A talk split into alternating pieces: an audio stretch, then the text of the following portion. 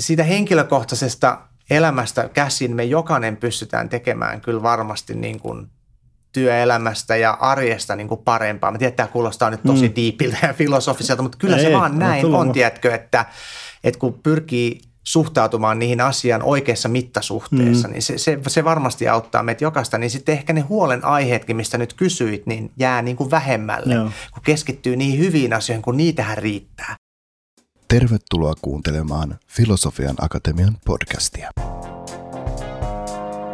Keskustelemme työelämän murroksesta ja sen uusimmista ilmiöistä ja kutsumme sinut mukaan vallankumoukseen inhimillisemmän työelämän puolesta. Tämä on tiede, rakkaus, vallankumous.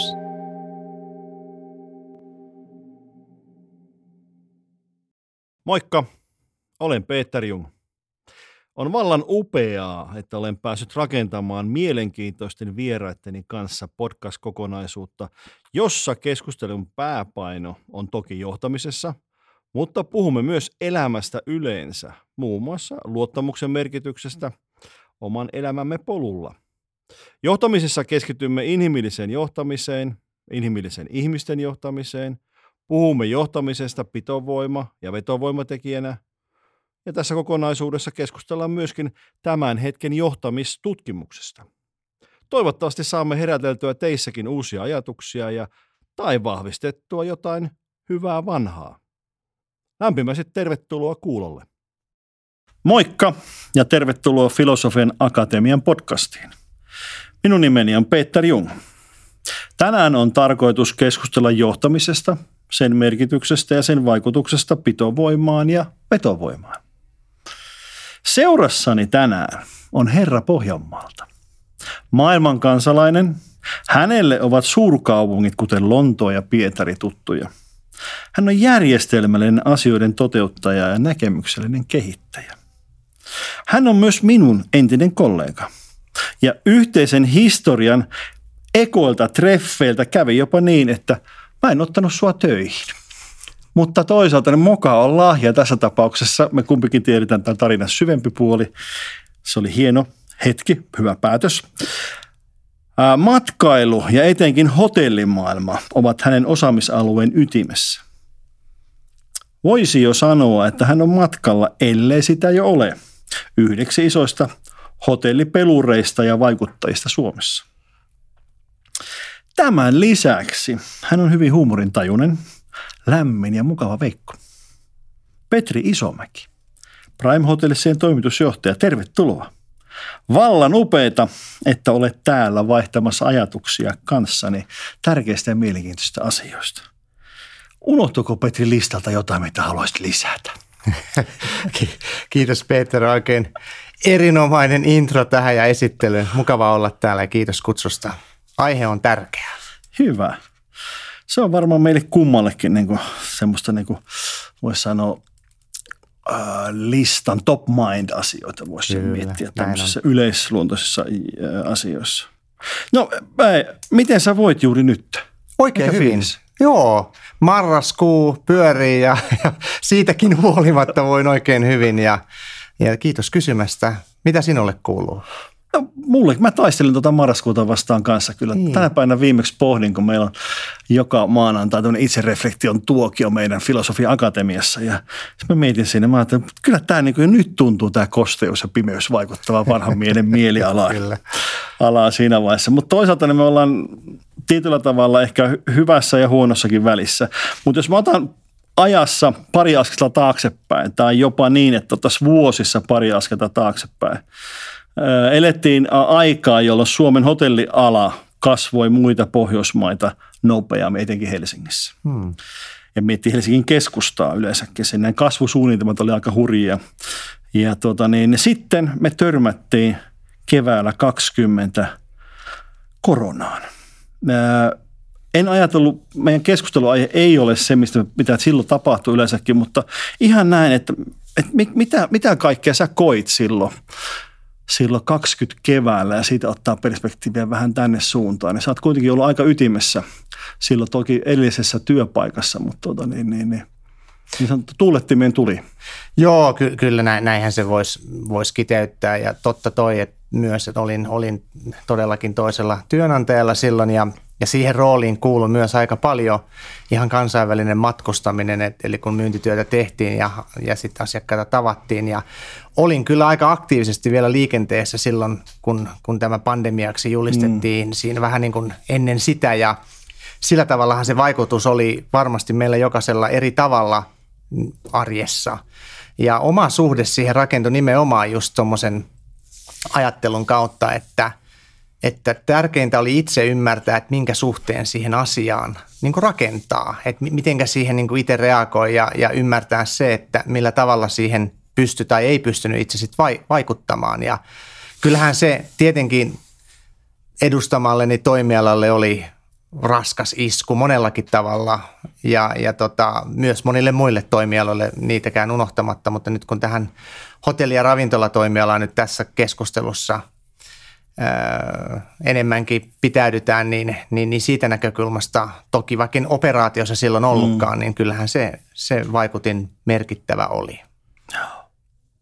Mites, mites henkilökohtaisesti? Mä, entä, mä muistan hyvin äh, itse löytäväni itseni, jos pitäisi palata aikaan kevät kaksikymmentä, niin ää, istumassa sohvalla ja miettimässä sitä, että mitäs hittoa, että tota, niin, niin, mä oon kolmekymmentä plus vuotta mennyt työpaikalle mm. niin kuin ihan normisti, eikä siellä ole, siis on jo joskus on tehty etäpäiviä jo siihenkin aikaan, mutta tuota, niin yhtäkkiä se huomasi, että tämä maailma muuttui, se tekin kotoa käsin ja sitten me opeteltiin kaikenlaiset etätyöskentelyvälineet, jotka on käytännössä ollut meidän käsissä, mutta sitten yhtäkkiä niin, niin oli oikeasti arkea. Miten tämä sulla toimi, niin kuin mitä sä koit? No tämä on itse asiassa hyvä kysymys, koska äm, on aika liikkuvaa sorttia kyllä ollut, niin kuin vapaa-ajallakin tulee reissattua paljon, niin olihan se sillä tavalla niin kuin henkilökohtaisesti valtava muutos niin kuin ihan tämmöiseen arkeenkin siitäkin näkökulmasta, mutta niin kuin työn, työnteon osalta niin kävin kuitenkin toimistolla hyvin ahkeraan, kun siihen mahdollisuus toki oli, mm. vaikka vahva suositus oli, että ei käytäisi, mutta kun siellä ei muitakaan nyt oikeastaan ollut, ehkä parin kollegan lisäksi, niin, niin, niin tuota, se mahdollisuus siinä sitten, kun oli oma työhuone ja sillä tavalla pystyi niin sitten nämä, nämä turvavälit ja muut, muut mm. semmoiset pitämään, mutta tuota, kyllähän se etätyö ja nyt nykyään sitten hybridityöksikin varmaan kutsuttu, niin on tullut jäädäkseen ja henkilökohtaisesti oli tietysti semmoinen onnekas asetelma, että meillä oli kotona sitten työhuone ja oli, oli jo ajat sitten aikaisemmin mahdollisuus ollut sähköpöytähankkeen mm. ja tämmöiset. Niin kuin tämä ergonomia-asiahan tuli vahvasti monella esille, että näki, Joo. että suurin piirtein saunalauteelta tehtiin töitä, niin itsellä oli ehkä semmoinen onnekas sitten siinä, että oli jo siihen valmistautunut tietämättään. Joo. Ö, oliko sulla niin kuin... Puhun vieläkin henkilökohtaisella tasolla, niin miten sä koit sen yhteisöllisyyden käytännössä, kun sitä paljon sitä tutkittiin jo heti aika nopeassa tahdissa ja tutkittu nyt jälkeenkin päin, että, että jos joku asia on ollut niin kuin ihmisillä niin kuin kadoksissa, niin on ollut tämä yhteisöllisyyden periaatteessa se puute ollut mm. niin kuin lähellä, ei yhteisöllisen puute ole kadoksissa ollut, kun se on tullut, tullut kotiin käytännössä.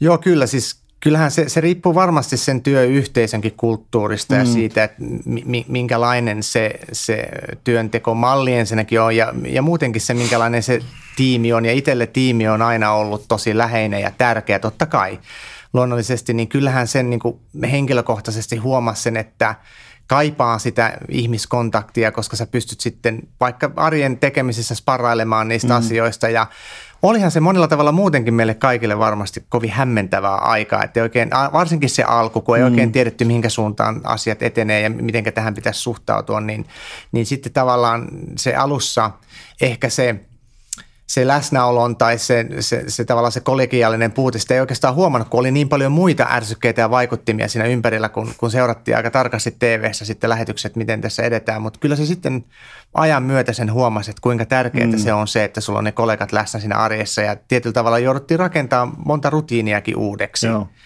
Että, että tavallaan siinä muodossa sitten vapaa-ajalla ja ehkä henkilökohtaisesti semmoinen niin kuin perheyhteisökin tärkeys muodostui taas eri, eri lailla, koska, koska sitten ehkä vietettiin aikaa enemmän kotonakin. Mm. Niin, niin siinä on sitten taas puntaroitu monia muita arjen niin kuin haasteita ja asioita, että, että mitenkä sen saa niin kuin kulkemaan, koska sitten taas esimerkiksi koulunkäyntiin vaikutti se, että ja, ja näitä monia erilaisia Joo, muita totta. Etätyömalleja tuli myös sinne koulunkäyntiin ja näin. Joo.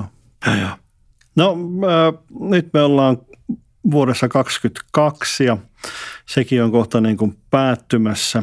Ja tässä on enää kuin seuraava kuukausi, pistetään tämän vuoden äh, tarinat kan, kirjoihin ja kansiin, niin, niin mitä, onko se jotakin oppeja käytännössä? Useimmiten tuommoinen kriisihän, niin kuin se hämmentää meitä sitten sieltä, mutta kriisien hyvä puoli on se, että jotakin on aina, se pakottaa ihmiset muuttamaan ajattelua, tapahtu, pakottaa tekemään toimintamuutoksia johonkin asioon. Onko se jotakin oppeja, mitkä on kantanut sua nyt tällä hetkellä esimerkiksi sieltä?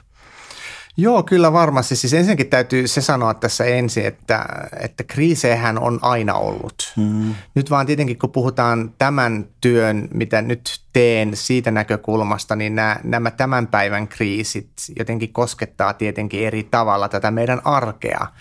Ja ne opit varmasti on ollut hyvin pitkästi sitä, että kuinka sun täytyy itse aika nopeastikin, ja miksei tietysti aina ole sekin ollut, että nopeasti täytyy asioihin reagoida, mutta nyt kuitenkin sun täytyy kokonaista työyhteisöä niin kuin kouluttaa ja ehkä, ehkä, ehkä reflektoida niin kuin sitä kautta myös, myös niin kuin niihin arjen ihan rutiineihin. Mm. Ja varmasti se, että kuinka nopeasti sä pystyt rutiineja, hyväksi koettujakin rutiineja muuttamaan, mm. on varmasti ollut se suurin oppi.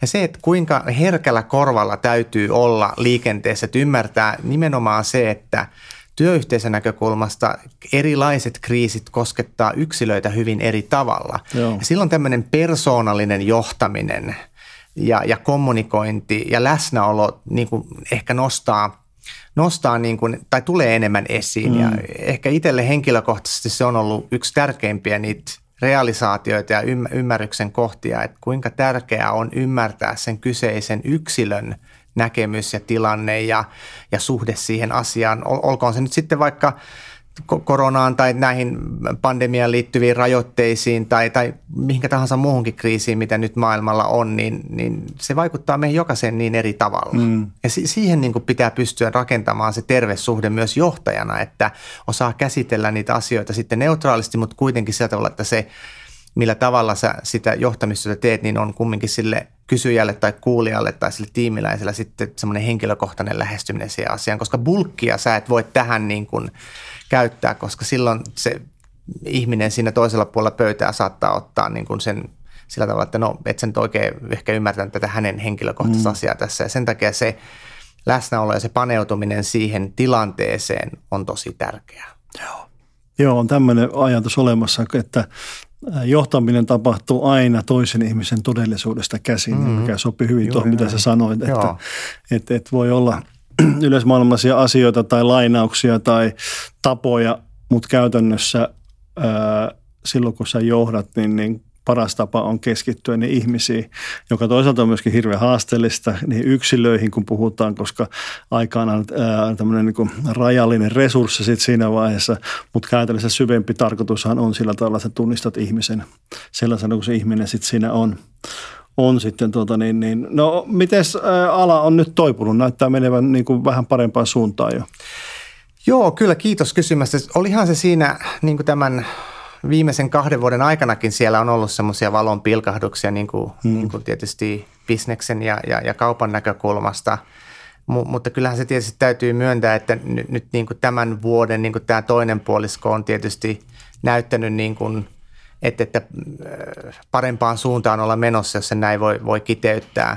Toki selvää on se, että esimerkiksi Helsingissä, käyttääkseni sitä esimerkkinä, niin, niin tämä kansainvälinen matkustaja vielä puuttuu. Mm-hmm. Isot tämmöiset kansainväliset kongressit tai tapahtumat, mm-hmm. tämmöiset, tämmöiset puuttuu. Mutta sitten taas positiivisesta on, tai positiivista on ollut se, että tämmöinen kotimainen kysyntähän on toki ollut tämän pandemian aikanakin vahvaa, mutta me tiedetään, että ne ehkä korostuu tiettynä ajankohtina vuodessa. Ja Helsingin kokoisessa kaupungissa, jossa kapasiteettia kuitenkin on, on niin kokoustilojen kuin hotellihuoneidenkin osalta tällä hetkellä ehkä enemmänkin kuin tarvitset, eli tarvitsisi. Mm. Eli, eli tota, kyllä sieltä puuttuu niin kuin se kansainvälisen kokous ja kansainvälisen niin kuin liikematkustajan niin kuin palikka vielä. No. M- mutta tämmöinen niin kuin kokouskauppa muuten esimerkkinä on ollut ihan, ihan positiivista. Ja nyt tietysti odotuksia on edelleen tästä niin sanotusta pikkujoulukaudesta, joka on, on toimialalle merkittävä ja mm. erittäin tärkeä. Ja, ja, ja tota, mutta sitten taas toisaalta näkymä ensi vuoteen ja muutenkin näkymähän on ollut hyvin lyhyt, niin sanotusti mm. semmoinen lyhyt liidi, kun varauksiakin tulee hyvin lyhyellä syklillä, niin, niin, niin, ja varausjänne on tosi lyhyt, niin, niin se näkymä sinne niin kuin lähitulevaisuuteenkin on tällä hetkellä edelleen aika sumea. Mm. Mutta toki ollaan positiivisesti matkassa ja tärkeintähän on, on, on, on yksi asia tietysti luoda kysyntää omilla toimenpiteillä, mutta sitten myös se, että, että täytyy niitä konkreettisia toimenpiteitä tietenkin laittaa käytäntöön. Ja tuon näkymän osalta on itsellä ollut ehkä semmoinen ohje aina, että kannattaa paneutua niihin asioihin, mihinkä pystyy vaikuttamaan, mm. että semmoinen ylimääräinen huolehtiminen ei, ei semmoisissa asioissa, johon sä et voi vaikuttaa, mm. niin ei ehkä ole järkevääkään. Joo. Ja tietenkin hyvä, kaikkihan tietenkin, jotka meitä tässä nyt kuuntelee, ää, niin, niin, niin, niin ää, tietää sen, että koronan jälkeenhän tuli toinen, toinen tämmöinen takapakki, voisi sanoa näin yleismaailmallisesti. Meillä on tämä Euroopassa oleva sota, hmm. sota, joka edelleenkin käynnissä, jonka vaikutukset tietenkin näyttäytyy siinä, että kansainvälinen matkustus esimerkiksi tällä alalla niin kuin on rauhallisempaa, mutta se näkyy monessa muussakin, että ostaminen on ää, niin kuin ehkä hidastunut monessa suhteessa, inflaatiosähköä ja kaikki muu tällaista, millä meitä pelotellaan tällä hetkellä, mutta ei mennä edelleenkään ratkaisemaan yhteiskunnallisia ongelmia, eikä etenkään geopoliittisia ongelmia. Se on juuri me, näin. Me voitaisiin keskustella sitä pitkään, mutta me tarvitsemme löydetään mitään ratkaisua, joka auttaisi muita ihmisiä se tässä tapauksessa. Olla. Tuosta voi ehkä sen sanoa, että niissäkin on alueellisia niin kuin vaihteluita sen mm. osalta, että jos, jos Eurooppaakin ajattelee kokonaisuutena, että joissakin kaupunkikohteissa niin, niin kysyntä voi olla hyvinkin kovalla tasolla mm. valitettavasta tilanteesta huolimatta, että siellä on paljon semmoisia, ihan, ihan yhden, yhden maankin sisällä saattaa olla ihan erinäköisiä niin kuin mikrotalouksia niin kuin sen Just osalta, jo. Että minkälainen se ky- kysyntä vaikka tässä bisneksessä on. Se on hyvä varmasti huomioida kuitenkin, Joo. kaikesta huolimatta. Joo. No sitten tuota, niin, niin, niin, yksi otsikko, kun mä vähän taas tutkailin tuota tilannetta, mitä tällä hetkellä, mitä puhutaan yleensäkin niin kuin majoitus- ja ravitsemisalalla. Tuota, niin, niin, niin. Tällaisen otsikon löysin, joka periaatteessa linkittyy vähän tuohon niin kuin annettuun otsikkoon, mistä me tänä päivänä myöskin keskustellaan. Toivottavasti ihan otsikostakin. tuota, niin, ravintola- ja hotelliala ei houkuttele nuoria opiskelemaan. Hmm. Mitäs tämä herättää sussa? No huolta tietyllä tavalla kyllä, hmm. mutta sitten taas siitäkin näkökulmasta meidän täytyy niin kuin johtajina ja, ja johtavina toimijoina meidän täytyy niin kuin miettiä, mit, mit, mistä tämä johtuu ja toisekseen sitten niitä toimenpiteitä, millä sitä voitaisiin korjata.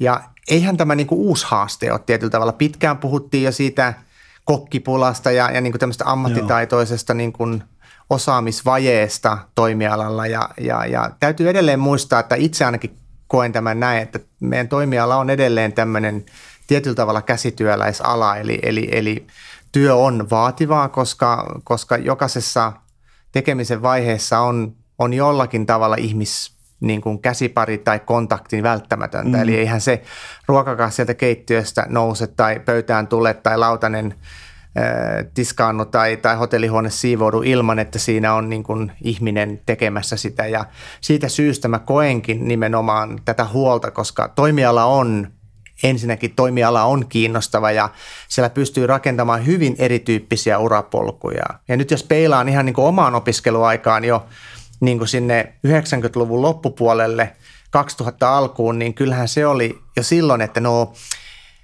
mä muistan niin kuin omastakin koulusta ja, ja sieltä, että jo, jo, jo, jotkut ystävät sanoivat, että no sitten tiedätkö, niin kuin tehdä uraa nyt respassa ja muuta. Ja mä, mä aina sanoin jo silloin, että tiedätkö, että toi on aika kapeakatseinen tapa niin kuin lähestyä tätä asiaa, että jostakinhan me kaikki aloitamme, mutta sitten, että mitä kaikkea upeita urapolkuja, niin kuin tässäkin pystyisi antamaan esimerkkejä kymmenittäin, mitä on toimialalla tapahtunut, kun sä pystyt suuntamaan niin erilaisiin palvelullisiin, operatiivisiin niin kuin asiantuntijatehtäviin, luonnollisesti ihan niin kuin sitten tähän, tätä, tätä johtajapolkua ja, ja liikkeen johtajaksi asti. Eli, eli mä itsekin aloitin pikkolona.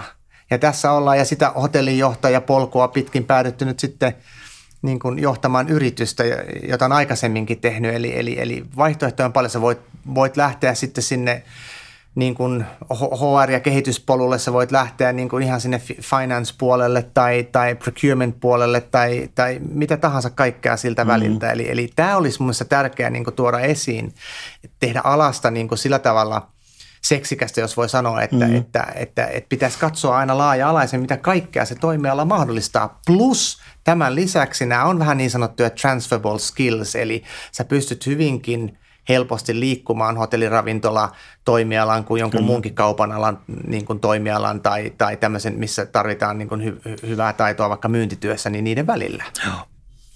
Joo. Joo, mä voin kyllä pitkälti allekirjoittaa. Se, mistä mä oon kateellinen sulle, mikä mua harmittaa mun urapolulla, on se, että mä en ollut pikkulana koskaan. Mä oon tehnyt sitä hommaa kylläkin aina välillä hetkittäin, mutta virallisesti ei ole koskaan lukenut. Ja mä oikeasti mua harmittaa se, koska se olisi ollut täydellinen polku sitten itselleni kanssa. Että se olisi alkanut sieltä, sieltä mutta mä, mä hyppäsin sitten jo re- respaan niin sanotusti yhdeksänkymmentäluvun alussa. Tai kahdeksankymmentäluvulla, anteeksi, niin. Olin täällä yhdeksänkymmentäluvun alussa jo sitten. No tuota niin, niin, niin onko tällä hetkellä niin kuin tekijöistä niin kuin oikeasti kova pula, niin vaikuttaako se teidän toimintaan? Vilkasin sen verran, että teillä oli niin kuin netissä, julkisessa haussa oli niin kuin siellä yksitoista avontapaikkaa tällä hetkellä. Joo, se ky- kyllä teki, siis nyt on kysymys siitä sitten aina, että tietysti, että minkälaista, ensinnäkin, että työ, nyt puhun yleisellä tasolla, mm. että minkälaiset valmiudet niin kuin työnantajilla on ensinnäkin siihen perehdytystoimintaan, siihen, siihen niin kuin koulut, kouluttamiseen on niin kuin yksi asia. Sitten mm. toinen on se, että, että löytyy, löytyy niin kuin oikeita tai oikean asenteen omaavia yksilöitä sitten, jotka pystyvät nopeastikin mukautumaan erilaisiin tiimeihin tai eri, erilaiseen niin kuin toiminta, tai, tai toimintatapoihin ja, ja yksi tosi tärkeä niin kuin nimenomaan tämän vetovoimatekijöiden ja myös yhtä lailla niin kuin se, että saadaan myös pidettyä osaajia toimialalla, niin siihen linkittyy varmasti se, että arvomaailmat kohtaa. Siihen linkittyy se, no. että, että työn sisältö on mielenkiintoinen, työn kiertoa täytyy olla, mutta myös se, että, että se varmistetaan ihan oikea niin kuin mitoitettu miehitys, jos näin voi sanoa, sinne työvuoroon, koska tälläkin on merkitystä siihen niin kuin jaksamiseen, työssä jaksamiseen, koska mm. se on tosi tärkeää. Ja mä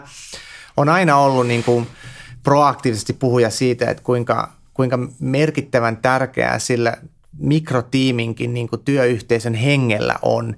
Eli, eli, eli, eli se hyvä johtaminen, nyt sitten pitäisi määritellä, mitä on kellekin hyvä johtaminen, koska se on monille erilaisia asioita, mutta sehän lähtee jo sieltä ihan vuoron johtamista. Se ei välttämättä tarkoita niin kuin sitä hotellijohtajaa, ravintolavetäjää tai vaikka toimitusjohtajaa, vaan se lähtee nimenomaan sieltä vuorotasolta, että sulla on niin sanotusti hyvä henki siellä, tuetaan toisia tiukoissakin tilanteissa ja, ja se, se, se myös niin kuin, niin kuin vahvistaa sitä, miksi haluaa toimialalla niin kuin jatkaa tai, tai, tai pysyä ja uskon myös vahvasti siihen, että hyvällä työnantajan mielikuvalla sä pystyt niin kuin nostamaan sitä halukkuutta, että hei, että meillä on tosi kiva työyhteisö, meillä on, meillä on hyvä henki, että olisi tosi mukavaa, jos lähtisit mukaan ja tämä saattaa sitten jotain motivoida siihen, että no lähdenpä hakemaan tuota ja, ja näin, mutta nämä kaikki on niitä edellytyksiä tietyllä tavalla, mitä koen, että tarvitaan siihen, että tätä niin sanottua työvoimapulaa tässä voitaisiin niin kuin helpottaa ja kyllä totta kai tekijöistä on pulaa. Meillä kaikilla on, niin minulla kuin minun kollegoilla tuolta kilpailijoilta yhtä lailla me ollaan mm-hmm. kaikki tämän sama haasteen edessä ja tässä pitäisikin niin kuin sitä yhtä hattua sovittaa meille kaikille, että, että ensinnäkin se, että puhutaan siitä, että kuinka upea niin kuin kohde Suomi ja, ja, ja tietenkin Helsinki ja ylipäätään on niin kuin matkustaja tulla, niin yhtä lailla myös se, että kuinka upea tämä toimiala on ja mitä kaikkea se mahdollistaa, koska tietenkin hyvistä työntekijöistä on, on mm. niissä kilpaillaan, sehän mm. on selvää. Joo, joo. Tosi muutama, tosi mielenkiintoinen, niin kuin tuosta puhuttiin sitä arvomaailman kohtaamisesta. Mm. Tämä on niin kuin mullekin tullut esille ää, niin kuin sanotaan, vanhassa, niin sanotussa vanhassa elämässä, mutta etenkin tässä uudessa elämässä tota, niin, niin, niin, täällä niin kuin Filosofian Akatemian puolella, että enemmän ja enemmän töihin hakeutuu nuoria, mm. joilla on lainausmerkeissä myöskin niin kuin tietynlaisia vaatimuksia työnantajalle. Kyllä. Ei, sit kun, me mentiin aikanaan sinne haastatteluun nätisti puku päällä ja oltiin siellä ja yritettiin vastata, oikea, niin kuin oikeisiin, tai vastata oikealla tavalla niihin kysymyksiin, joita meille esitettiin ja, ja, ja saada itsestään mielenkiintoinen kuva. Niin nykyään on tilanteet mennyt muutaman H R-henkilön kanssa jutelleena, tuota, niin, niin on mennyt sinne, että nuoret tulee sinne ja heillä on paljon kysymyksiä, että se ei enää pääty siihen, että no onko sulla enää mitään kysyttävää. Sitten siinä vaiheessa, kun neljäkymmentäviisi minuuttia on uuvutettu, sitten siinä ei sulla ole mitään kysyttävää. Mutta nämä nyt nuoret tulevat, niin, niin on tullut muun muassa tämä arvomaailma. Tai sitten se, mihin sä jo hieman viittasit tuossa, että mitä sitten yrityksenä olette antamassa mulle tai mitä teidän johtaminen antaa mulle tai tukee mua ihmisenä. Kyllä se näin on. Se, toi on, toi on hyvin sanottu, koska tämä on two-way street. Tämä on kahden suuntainen niin kuin, niin kuin katu.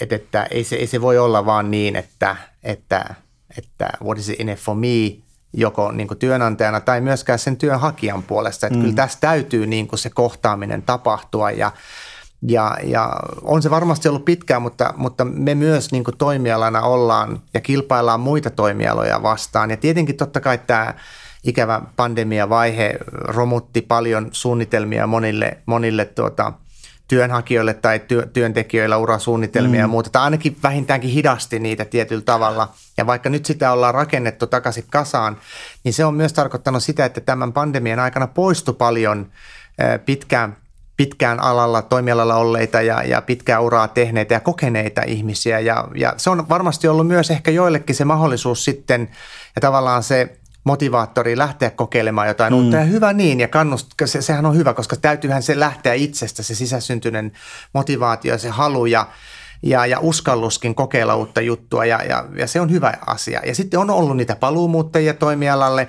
mutta kyllä se sitäkin tarkoittaa, että, että, että paljon kokeneet, kokeneet työntekijät, ne on joutunut sitten semmoiseen tilanteeseen, että siinä kiireessä he saa ja joutuu ja pääsee tekemään aika paljon perehdytystä myös uusille ihmisille. Mm. Tämä on tuo sen oman stressin, oman paineen siihen niin kuin normaaliin, normaaliin rutiiniin. Ja tässä on kyllä, nostan hattua ja on kovin kiitollinen kaikille niille, jotka paljon perehdytystyötä tekee, koska se on vaativaa.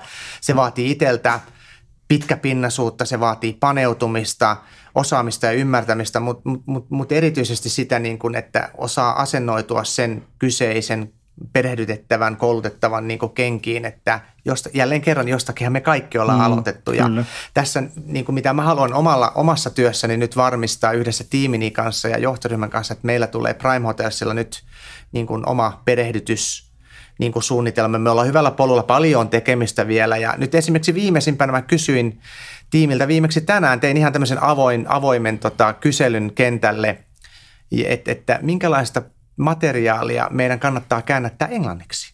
Kaikkea ei voida eikä kannata Aivan. kääntää, mutta mitkä on niitä key-dokumentteja tai prosessikuvauksia tai ohjeistuksia, mitä meillä pitää ehdottomasti olla englanniksi. Hmm.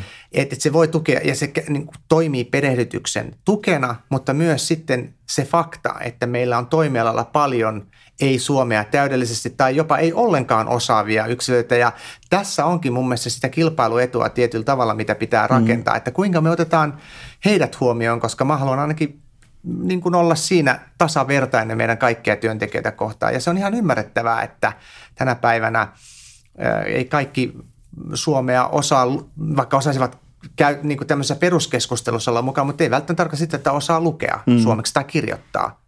Niin tähän pitää löytää niin kuin erilaisia sit ratkaisuja, että miten, miten toi asia esimerkiksi hoidetaan. Joo, Joo tuossa kun sä puhut, että te olette kanssa tekemässä, niin tuossa ainakin yksi iso, isoista kilpailijoista hän on rakentanut tänä syksynä tämmöisen Scandic Academyn hmm, itselleen kyllä. sinne, että niin kuin on selkeästi reagoitu, että siellä että koulu, koululaitoksista ei tule, tai siis tulee ihmisiä, mutta tulee liian vähän ja liian hitaalla tahdilla, niin tällä mm. hieman nopeutettu sit sitä, sitä heidän tekemistään. Mutta sä oot äh, tuossa aika hyvin viitannut siihen, että, tota niin, niin, että tota niin, niin, et, et ihmiset on teillä voimavaraa, koska ilman ihmisiä te ette pysty tekemään ole, sitä oleellista työtä, eli palvelemaan näitä asiakkaita, jotka teille tulee yleensäkin.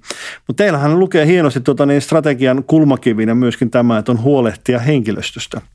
Kyllä. Ja tuota niin, niin, niin mitä se tarkoittaa niin kuin teillä käytännön tasolla sitten, että mitä tarkoittaa huolehtia henkilöstöstä?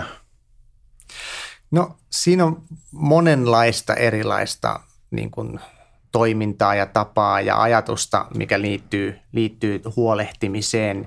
Ja, ja yksi, yksi on nimenomaan se, minkä tuossa alussakin jo viittasin, on se tietyllä tavalla se, se, semmoinen henkilökohtaisen suhteen rakentaminen niin kuin mm. ihmisiin, se on tosi tärkeää. Se läsnäolo, se kuuntelun taito tietyllä tavalla luo niin kuin sitä, että välittää, se, se välittämisen pitää näkyä aidosti ja se on mun mielestä huolehtimista. Välittäminen on huolehtimista, mutta myös se, että johtajana jaksaa paneutua sitten niihin yksityiskohtiin niin, että mitkä sitä arjen tekemistä niin kuin auttaa. Et se on helppo niin kuin tehdä semmoisia, niin kuin, no ei nyt helppoa mikään varmasti, mutta niin kuin semmoisia isomman kuvan niin kuin asioita pohtia, mutta ultimately meidän toimialalla se se, se, tota, se bisneksen tekeminen tapahtuu asiakasrajapinnassa. Fakta. Mm. Ja nyt meidän pitää varmistaa se, että sillä asiakas, meidän vieraiden kanssa tapahtuva työ, että siihen saadaan sitä tukea. Se on niin kuin huolehtimista siitä, että on kiinnostunut niistä arjen nyansseista, niistä pienistä asioista, joilla voi olla merkittävä, merkittävä tota, tai merkitystä on varmasti sitten siihen työntekijäkokemukseen, mutta myös siihen vieraiden kokemukseen. Mm. Fakta on se, mä tietää, kuulostaa tosi kornilta, mutta kyllä se vaan niin on, että, että ne vieraat meidän palkan kuitenkin maksaa. Mm. Siitä, että onko vierasana oikeassa, niin ei mennä siihen, mutta, mutta fakta on se, että eihän me kukaan tällä toimialalla voida operoida ilman bisnestä, ja se bisnes meillä on asiakkaat Joo. ja ihmiset. Joo. Näinhän se on. Ja mä oon sanonut jo pitkään tätä, että tällä toimialalla me ollaan läsnä meidän vieraiden tärkeissä niin kuin elämänvaiheissa. On se sitten merkkipäivän juhlistamiset, ne syntymäpäivät tai ty- työ- työasiat tai, tai hääpäivät tai jopa kosinnat ja muuta, että Me, me, me ollaan kumminkin bisneksessä kaksikymmentäneljä seitsemän, kolmesataakuusikymmentäviisi ja meidän tehtävä on varmistaa meidän vieraille hyvä ja levollinen yöuni ja, ja maittava aamiainen tai se, se kokoustila ja, ja se sujuvuus näissä, että se voi olla, että sulla on seuraavana päivänä tärkeä bisnesneuvottelu ja allekirjoitat elämäsi sopimuksen Juhina. Ja tämmöisiä. Että me ollaan läsnä tosi tärkeissä vaiheissa ihmisten eri niin kuin, tai, tai, elämässä, että et, et sitä ei voi mitenkään niin kuin kevyesti ohittaa. Ja se tarkoittaa sitä, että, että sitten taas meidän työntekijöiden pitää olla valmiuksia niin kuin vastata si- niihin odotuksiin, koska meidän vieraiden odotukset on tänä päivänä tosi korkealla. Mm. Kun he tietää, mitä, mitä he niin kuin rahallaan saa, on yksi, mutta toinen on se, että, että, että kyllä meillä niin kuin palvelut, palvelualana Suomessa on kasvanut ja kehittynyt valtavasti viimeisen parinkymmenen vuoden aikana.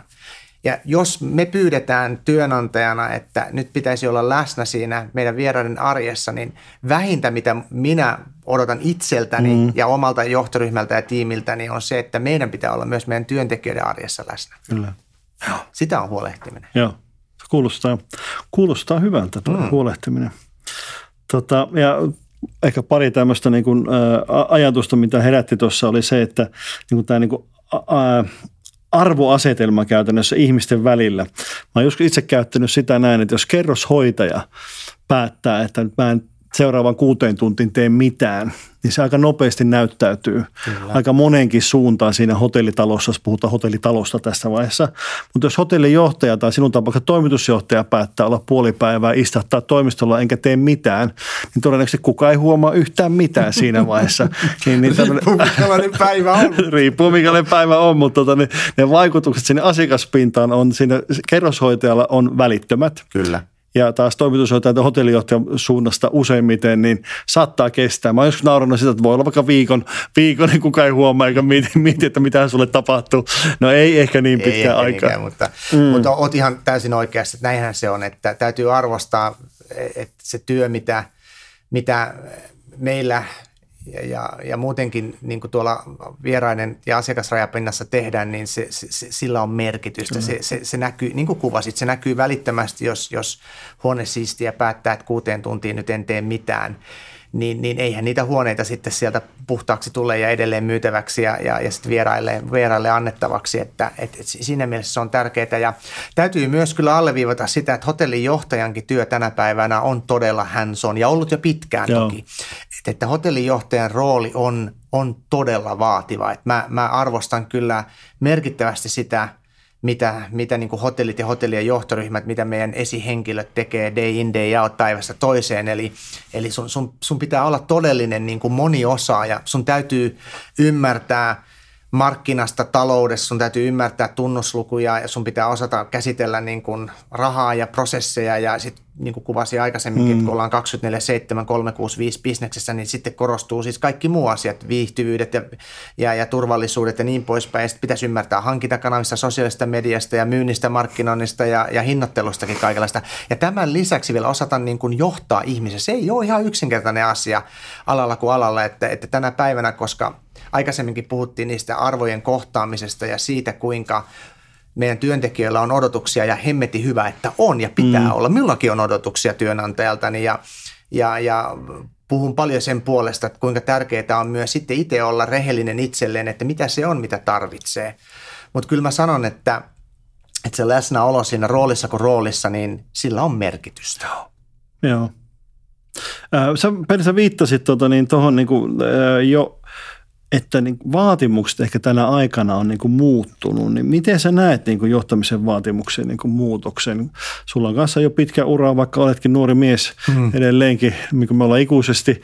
Mutta tuota, niin, niin, niin, et, miten sä koet, niin kuin, ne yleisvaatimukset on muuttunut? Sä kuvasit tuossa hotellin johtajan periaatteessa niin kuin, tämmöistä yhden spesifin ammattikunnan niin kuin, osaamistaitoa. Niin onhan siinä tapahtunut viimeisen viidentoista vuoden aikana valtava niin kuin, lavennus niin sanotusti, mm. leveämpää ja leveämpää. Pitää osata siellä sitten. Mitä, mitä muuta havaintoja olet tehnyt tai mitä teillä tehdään niin kuin tämän suhteen?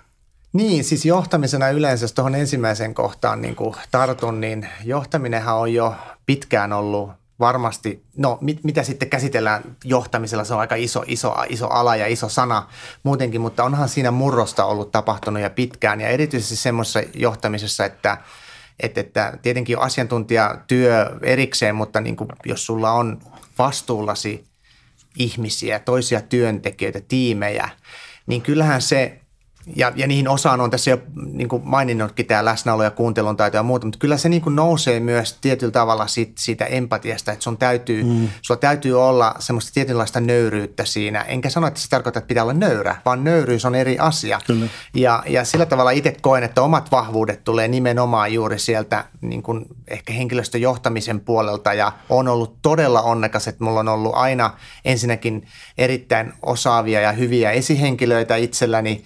Ja, ja osasta on mentoreitakin tullut vuosien aikana. Sitten on ollut myös onnekas siinä, että on, on, on saanut ympäröidä itseni hyvillä ihmisillä, osaavilla, positiivisilla ihmisillä, jotka on ammattilaisia, niin kuin nytkin on ja aikaisemminkin on ollut. Ja se tietyllä tavalla johtamisessa, että sä osaat myöntää sen, mikä ei ole varmaan itsellä ollut koskaan sen suurempi ongelma, että no tota en ehkä osaa. No. Ja, ja sen ymmärtäminen ja sisäistäminen, että, ja sen takia sä varmasti ympäröit itsesi osaavimmilla ihmisillä, se vanha kunnon sanonta, mm. Mut, mutta, mutta se avoimuus sille, että aina voi oppia lisää, tietty nöyryys siinä, kun saat palautetta, osaat ottaa sen vastaan oikein. On turha lähteä suoraan puolustuskannalle ja ja niin kuin lähteä sitten perustelemaan jotain, kuunnella rauhassa, mikä se palaute on ja reagoida siihen sitten asian kuuluvalla tavalla. Ja ei ole varmasti nuorempana ollut helpompaa se, että otat palautet, kun itse luulit olevasi oikeasti tosi hyvä kaikessa. Ja sitten kun sä kuuletkin, että kun näkemyseroja tulee, ei tämä pitää, mitä seniorimmaksi kasvat, niin sitä enemmän niitä näkemyseroja tulee. Ja sehän on ihan tervettä, mutta se pitäisi aina pystyä se dialogi pitämään asiallisena, asiapitoisena, riippuen toki tietysti varmasti aiheesta, mutta se tietyn tyyppinen nöyryys sille, että en osaa kaikkea, kuuntelen enemmän ja sitten sen myötä rakennan niin kuin siihen sen, sen polun. Ja mä oon nytkin puhunut paljon siitä, siitä, että se fokus nimenomaan niihin ratkaisuihin ja toimenpiteisiin, eikä sitten semmoiseen niin kuin ihmeelliseen negaation kehään, mitä helposti väsyneenäkin meillä kaikilla. Mehän ollaan, inhimi- mm. tai me, me ollaan ihmisiä varmasti mm. ja inhimillisyys korostuu siinä, mutta Mutta nämä, nämä on varmasti niitä keskeisiä asioita, mikä on ehkä johtamisessa ollut niitä suuria, isoja asioita, mitkä on nyt viime vuosina tai vuosikymmenen aikana muuttunut. Ja vahvemmin se nousee, koska tällä toimialalla erityisesti, kun, kun se, se, se voimavara on ne muut ihmiset, kun me mm. ollaan ihmisbisneksessä, mm. se on fakta, niin sitten pitää olla myös sitä tietyn tyyppistä herkkyyttä, niin kuin osata johtaa sitä, sitäkin kaiken muun asiantuntijuuden ja asioiden lisäksi. Joo, joo mä, mä tykkään tuosta ajattelutavastasi. Mm. Että tota, niin, se niin kuin yleensäkin terminä inhimillinen johtaminen, koska se väistämättä, kun me, tai siinä tapauksessa, kun me johdetaan ihmisiä, niin, niin ehkä korostuu tosi paljon, että sun pitää mm. olla, olla niin kuin, sä oot sanonut monta, monta kertaa tuon läsnäolon kuuntelemiseen ja tietynlaisen huolehtimisen sitten nostanut esille sieltä. Mutta tiedätkö, totakin Peter mm. piti opetella. Mä muistan mm. edelliseltä työnantajalta johdettavani teki siitä ihan oikein niin kuin useamman kommentin, että puhelin pois, oletko Joo. läsnä. Et sä muuten sitä, sit sä opit arvostamaan sitä, voi totta vie, että hänhän on täysin oikeassa. Että et, et nyt on hänen aika, olemme hänen ajallaan, tämä ei ole nyt minun aikaa, vaan hänen aikaan. Meillä on kalenteriin sovittu tapaaminen, niin sitten on syytä olla siinä mukana. Ja ennemmin kuin, ja mä oon hänelle kovin kiitollinen tästä, tietää kyllä, jos kuuntelee, kenestä puhun, että, että mistä tämä juontaa juurensa. Ja se on tosi, tosi tärkeä juttu ja, ja, ja tä, tämmöisiä pitää vaan osata arvostaa. Ja, ja osata reagoida siihen sitten oikealla tavalla. Ei tämmöistä kannata nyt sen suurempaa numeroa tehdä, että no totta viekö, että oikeassa, että näinhän, näinhän se mm. on. Että, että osaa niin kuin ymmärtää ja myöntää myös sen oman, oman niin kuin oman niin kuin kuolevaisuutensa siinä, siinä mielessä, mutta, mutta kyllä se niin kuin, ja se mitä on huomannut myös se, että semmoinen läpinäkyvä kommunikaatio, mä oon nyt ottanut Joo. tässä roolissa nyt kolmatta kuukautta toimitusjohtajana, mä oon ottanut tässä roolissa vahvasti nyt sen, sen kommunikoinnin ja läpinäkyvyyden nyt niin kuin agendalle ja, ja, ja joskus tietty on rajat, mitä sä voit kommunikoida tai mitä ylipäätään kannattaa niin kuin avoimesti kertoa, mutta se, että kun sä avaat tämän mahdollisuuden tämmöiseen avoimeen keskusteluun, sit pitää myös pitää olla niin kuin sitä, sitä jaksamista ottaa vastaan sitä palautetta, koska helpomminhan pääsee, kun ei kerro kellekään yhtään mitään, tai tietyllä tavalla varmasti pääsee, joo, jossain, mutta se, se ei kannata pidemmän päälle, koska silloin mikään ei kehity. Jos sä et käy dialogia, Kyllä. niin mikään ei kehity. Se on vaan fakta. Kun sä avaat sen mahdollisuuden turvallisessa ympäristössä, meillä on esimerkiksi johtoryhmätyöskentelyssä hyvin turvallinen ympäristö. Mä annan kaikille mahdollisuuden sanoa, on ne sitten kuinka tiukkaa ne asiat tahansa tai kohdistuu vaikka meikäläiseen, mm. niin antaa tulla, koska siinä meidän on pakko pystyä niistä asioista puhumaan. Ja jos ei puhuta, niin mikään ei muutu. Sitten vaan hymistellään ja muuta ja mennään niin kuin ennenkin. Ja sitten, tulee, sitten syntyy niitä maailmankuuluja kuppikuntia. Ja tämmöisen mä oon aina halunnut urallani niin kuin välttää, että kohdataan asiat asiana siinä, siinä hetkessä. Ja sitä kautta myös syntyy se, että kuinka tärkeää on, tiedätkö, yhteiset pelisäännöt. Ei se, että sä kerrot ja kommunikoit niistä, vaan se, että ne on läpinäkyviä, ne on selkeästi ymmärrettävissä. Ja hei, että niistä pidetään kiinni. Se on vaan, kuule, tiedätkö, kun näillä on merkitystä. Ja sitten joku aina sen huomaa sillä, että no ei, että mites meillä on nyt kahta eri pelisääntöä tässä. Niin tämä mä oon huomannut, että on yksi ehkä tärkeimpiä punaisia lankoja, mistä pitää pystyä pitämään kiinni, on se, että läpinäkyvyys, se dialogi on tärkeintä, fokus niihin, niihin toimenpiteisiin ja ratkaisuihin, mutta sitten se yhteiset pelisäännöt niin kaiken sen pohjana, niin sitten sit niin alkaa toimia. Joo. Tuli niin monta hyvää syöttöä tuossa, niin kuin mä, että niin kuin, kun puhutaan... Haluatko jotain... hetken miettiä? Joo, tota niin, niin, niin, just niin kuin, että, että kun johtaminen on kohtaamisia. Kyllä. Siis sehän on jatkuvaa kohtaamista. On asioiden kohtaamista yhtä lailla, mutta se on yhtä lailla myöskin ihmisten kohtaamista. Ja ihmisten kohtaaminen useimmiten johtaa jonkunlaisen dialogiin, jonkunlaiseen vuoropuheluun. Kyllä. Sitä ei voi välttää ja sen tärkeyttä ei voi olla korostamatta, niin kuin sä sanoit siinä. Sitten tota niin, niin ehkä... sellainen, että me puhuttiin tuossa ennen kuin me ruvettiin tätä virallista nauhoitusta laittaa liikkeelle, niin me mainittiin tämmöinen herra kuin Patrick Lencioni. Joo. Ja sä nyt olet periaatteessa kahdessa otteessa vai eri suunnasta viitannut siihen, mistä hän on puhunut tai mistä hän on kirjoittanut.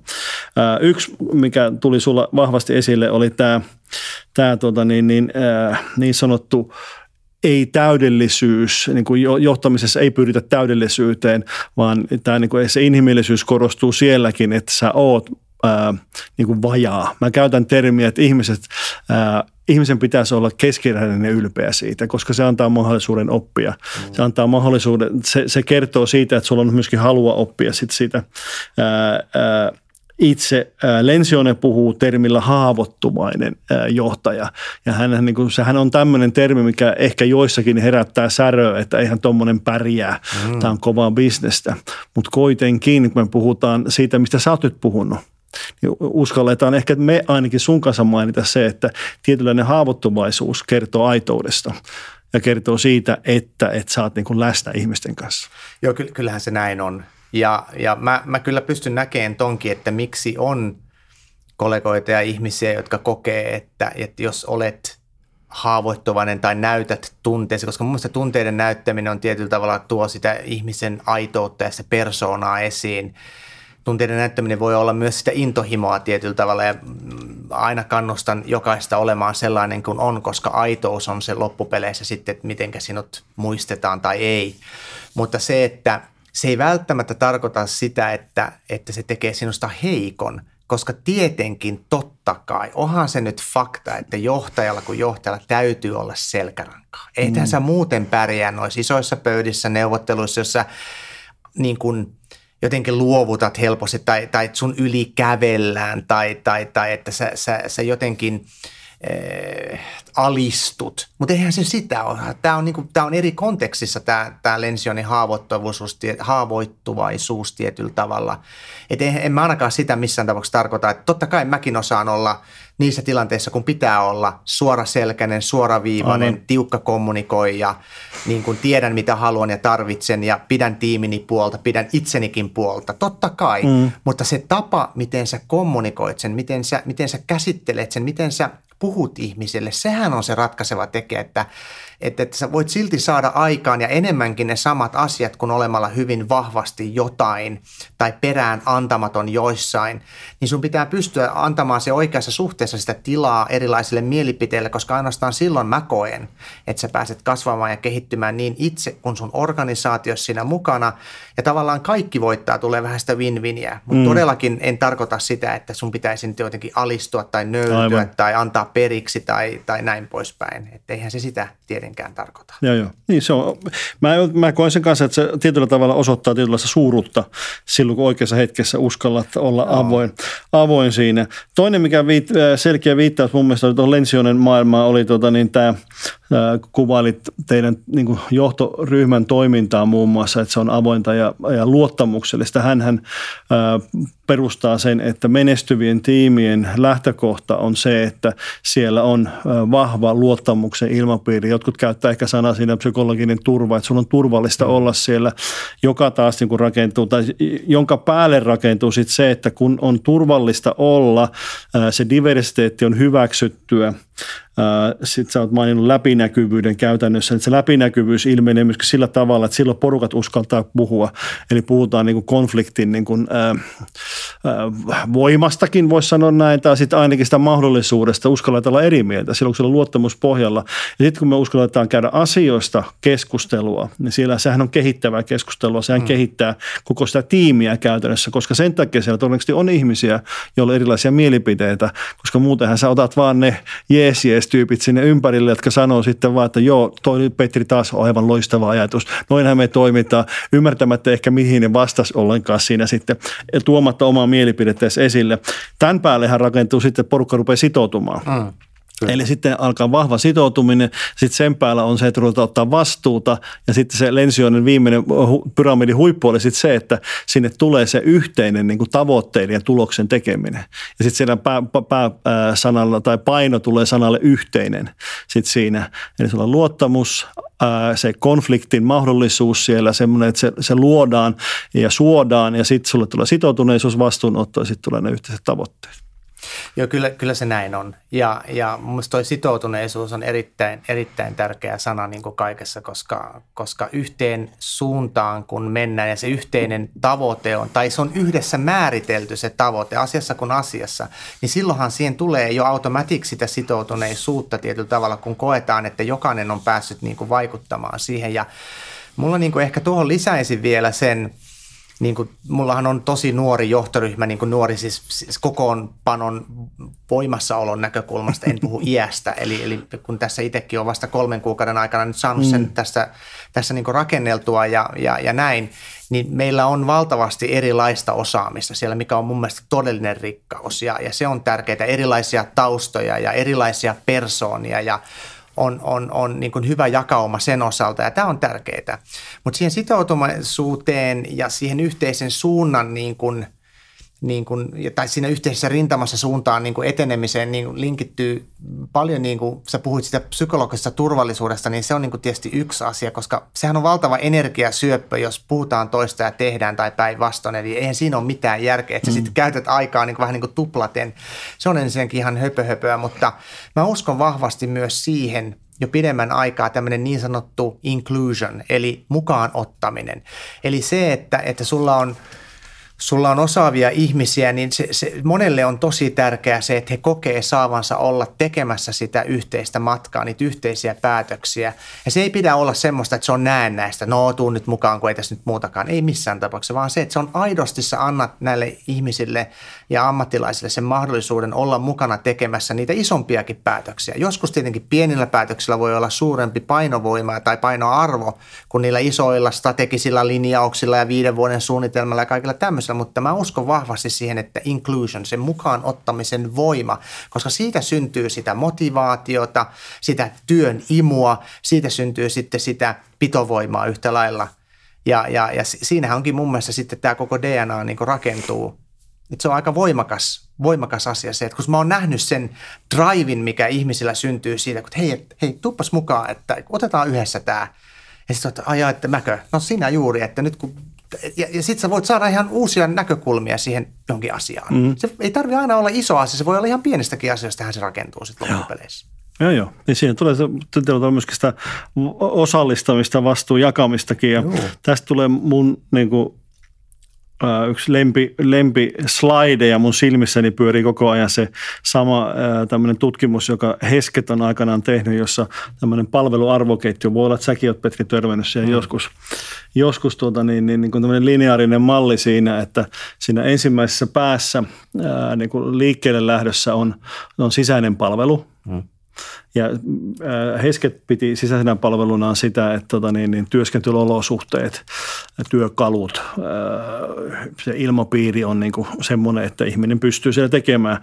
Mä oon itse ehkä niin kuin pohtinut sitä paljon ja, ja, ja me ollaan täälläkin käyty paljon keskustelua sen suhteen, että se voi myöskin pitää sisällä vielä isompia asioita ja puhutaan niin yrityksen arvoista ja, mm.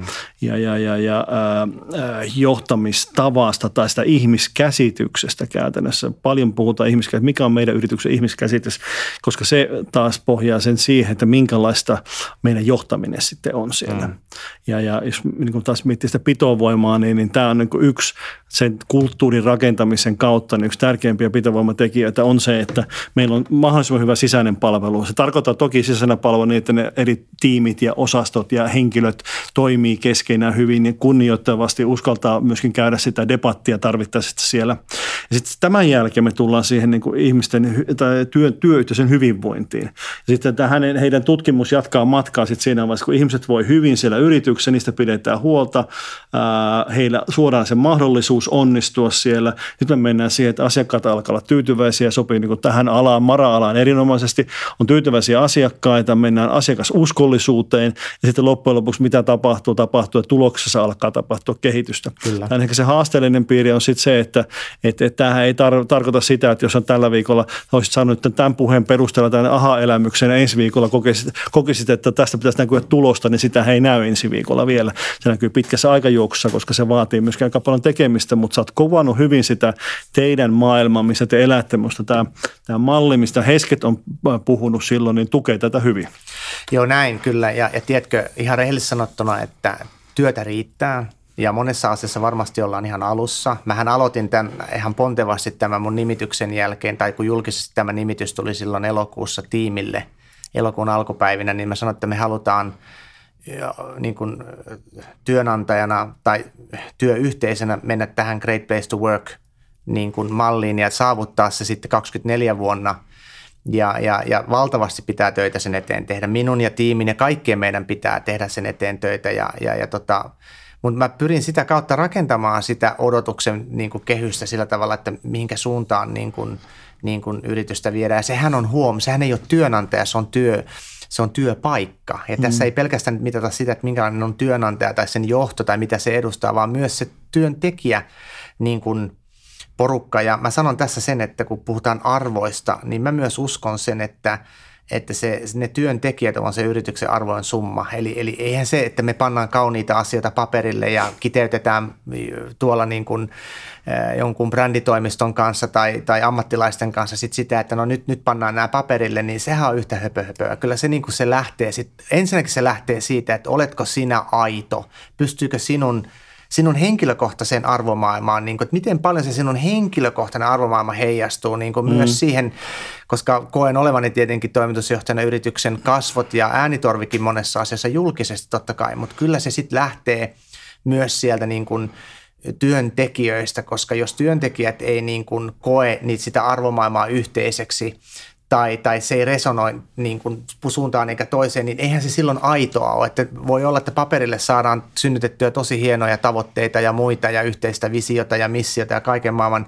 muuta niin kuin niitä arvoja, mutta jos ei niitä eletä todeksi, mm. niin eihän, se, eihän sehän ole ihan aika, aika kevyellä pohjalla. Että nyt pitäisi jälleen kerran varmistaa se, että Että ensinnäkin ymmärtää se, että what makes people tick, eli mä oon aina käyttänyt tätäkin, että mikä saa niin kuin sut syttymään, mikä saa sut liikkeelle niin kuin yksilönä ja miten se sitten näkyy vaikka sen arvojen toteuttamisena vai onko ne jotakin semmoista niin kuin tosi kaukaista sinulle, vaan niin ne pitäisi niin kuin resonoida siinä ihan arjessa se, että miten se näyttäytyy siinä arjessa, eikä niin, että no nyt juhlitaan näitä kerran vuodessa jossakin tiimipäivillä, niin, niin ollaan aika kevyellä liikenteessä. Ne pitäisi lähteä tosi niin kuin syvällisesti, ne pitäisi peilautua siinä jokapäiväisessä tekemisessä se arvomaailma, mit, mitä se sitten ikinä onkaan. Joo. Ne arvot pitäisi olla, se aikaisemmin sanotaan what's in it for me, tämä kuuluisa niin. radiokanava. Mm. Ne arvojen pitäisi kohdata siinä, että what's in it for me, mitä nämä tarkoittaa mun työnteossa, mun arjessa, mm. nämä arvot. Onko ne päätöksen niin kuin esimerkiksi, voinko mä tehdä päätöksiä ja sitten jos mä peilaan, että se on arvojen mukainen, mun mielestä arvojen mukainen päätös, niin silloin se pitäisi olla aina oikea päätös. Nä, näin.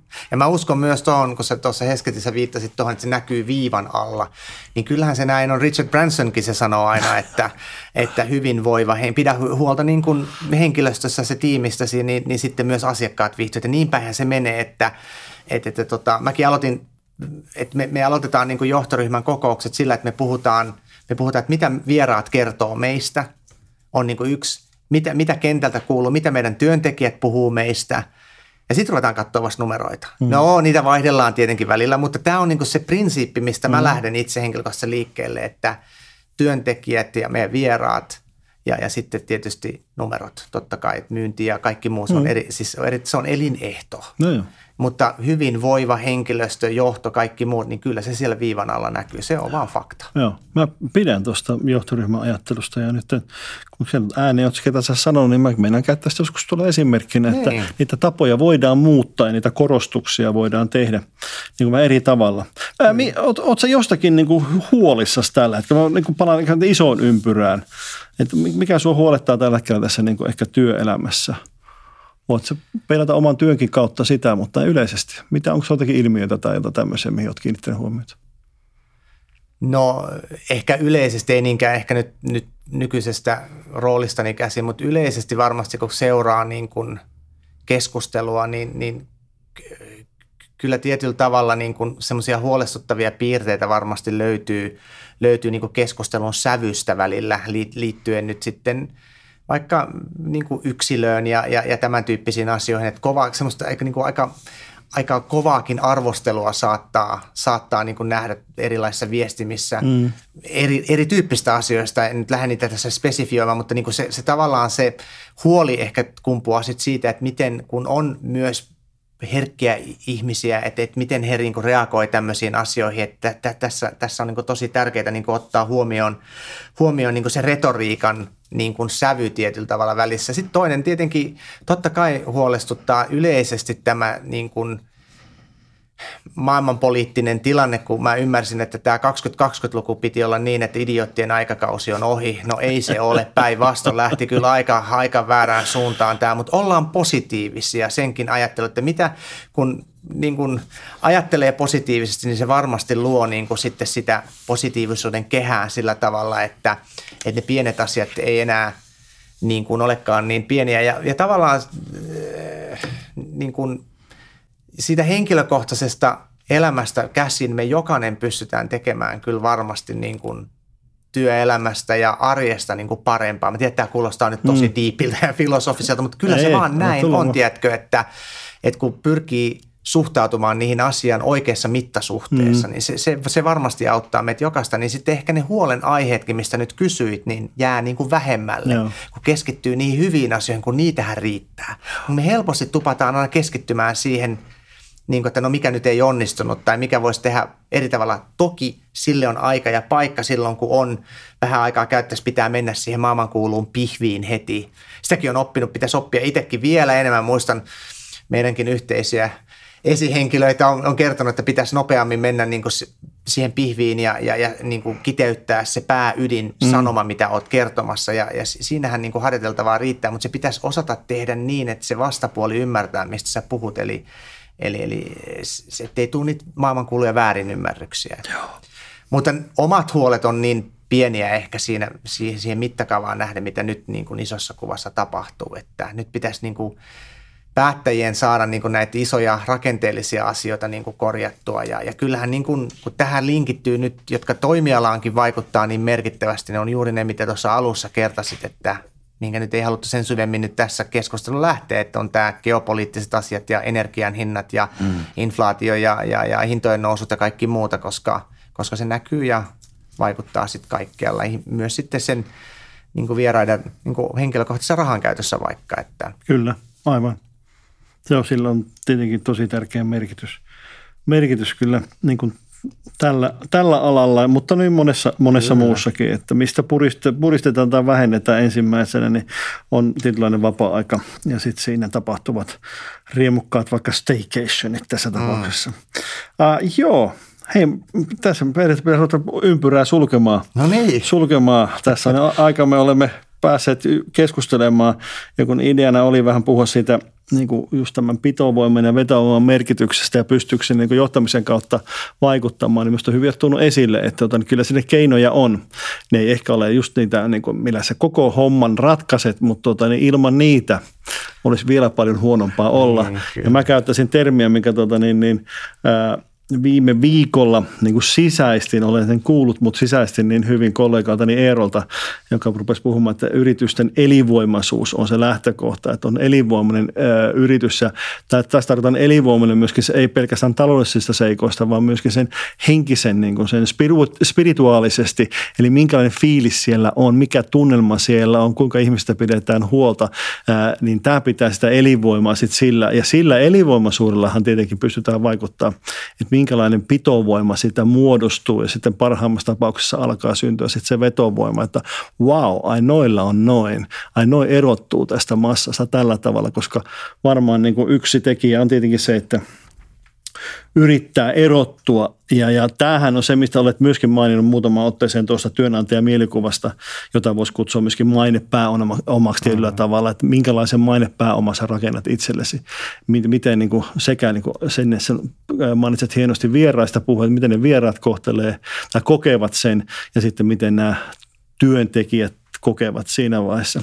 Se on, tiedätkö, se on, se on, se on myös tämmöinen mainebrändi, se on henkilökohtainenkin brändi. Mä oon, mä oon monesti sanonut jo, jo, jo tuota, ajat sitten sitä, että on hieno tavoite esimerkiksi ravintolapäällikölle tai, tai, tai hotellin johtajalle tai, tai mille tahansa päällikkörooli hotellipäällikölle, että kaupungilla puhutaan, että no just näin mitä kohdassa, tuolla on hyvä pössis, mutta mä oon kuullut, että toi on tosi hyvä esihenkilö, että minä haluan olla mukana Joo. siinä tiimissä. Eli sä tavallaan henkilö brändäät sitä osaamista ja sitä mainepääomaa sinne, että sun, sun kanssa halutaan tehdä töitä, sun tiimiin halutaan tulla. Mä toivon itse rakentavani tällaista. En aina ole onnistunut, se on ihan satavarma, mutta ainakin pyrin siihen. Se on musta hyvä semmoinen henkilökohtainen tavoite, koska mä koen myös niin, että itsekin tietenkin me haluamme olla osa jotain isompaa kokonaisuutta ja olla mukana sellaisessa isossa kokonaisuudessa, koska se luo itselle semmoista tietyn tyyppistä turvaa ympärille, struktuuria myös tähän arkeen, mm-hmm. että sulla on elinvoimainen yritys ja semmoinen hyvä henkinen yritys, missä sä oot mukana, tai se tiimi. Ei tarvitse aina olla koko yritys, vaan se, ihan se, se, se tiimi siellä yksittäisessä yksikössä tai vuorossa, niin Kyllä. sillä on merkitystä. On, joo. Se on just näin. Hienoa. Petri, viimeinen kysymys. No niin, oi nyt jännittää. Nyt oi. Se jännittää.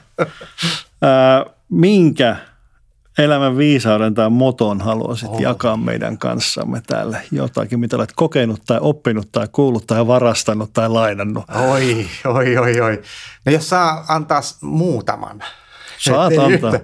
No yksi on tietysti se, että tiedätkö, asioita ei pidä ottaa aina liian vakavasti. Että mailaa ei pidä puristaa välillä mm. niin kuin liian kovaa. Että välillä voi antaa itselle sen mahdollisuuden myös niin kuin ottaa vähän rennommin ja, ja niin kuin huokua sitä sillä tavalla sitä positiivisuuden auraa, että, että jos sä oot aina liian niin kuin, niin kuin tosissas asiassa, kun asiassa pienessä ja suuressa, niin sitten tavallaan ihmiset ei ehkä niin kuin jaksa sitä. Että se, se on tosi tärkeää huomata se oma impakti siinä huoneessa, kun sä oot, että millä, millä auralla mä nyt siihen tulen.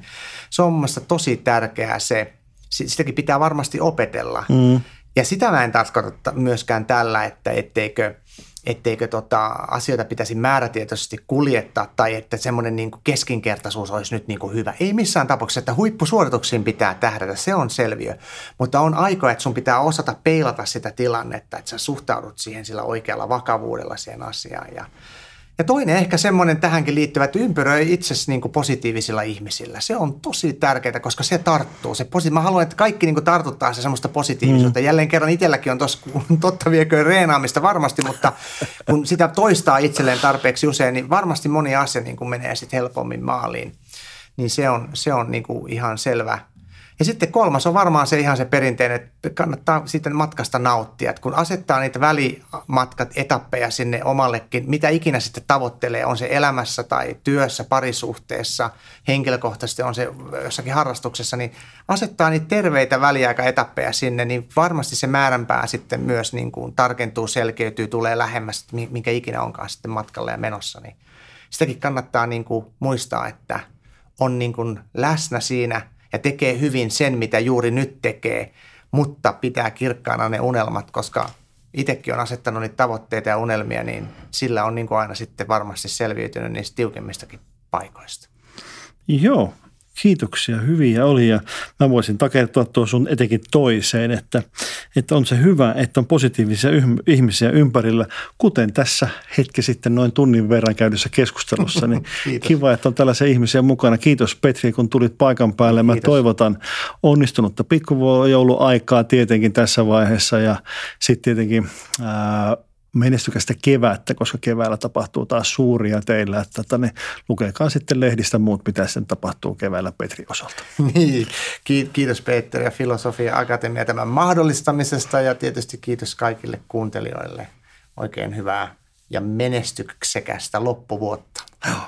Kiitos. Hyvä, kiitos. Tämä oli Filosofian Akatemian Tiede, rakkaus, vallankumous podcast. Kiinnostuitko inhimillisen työelämän vallankumouksesta? Tilaa podcast haluamallasi podcast-alustalla ja kuuntele lisää jaksoja sekä tutustu blogiimme osoitteessa filosofianakatemia piste fi.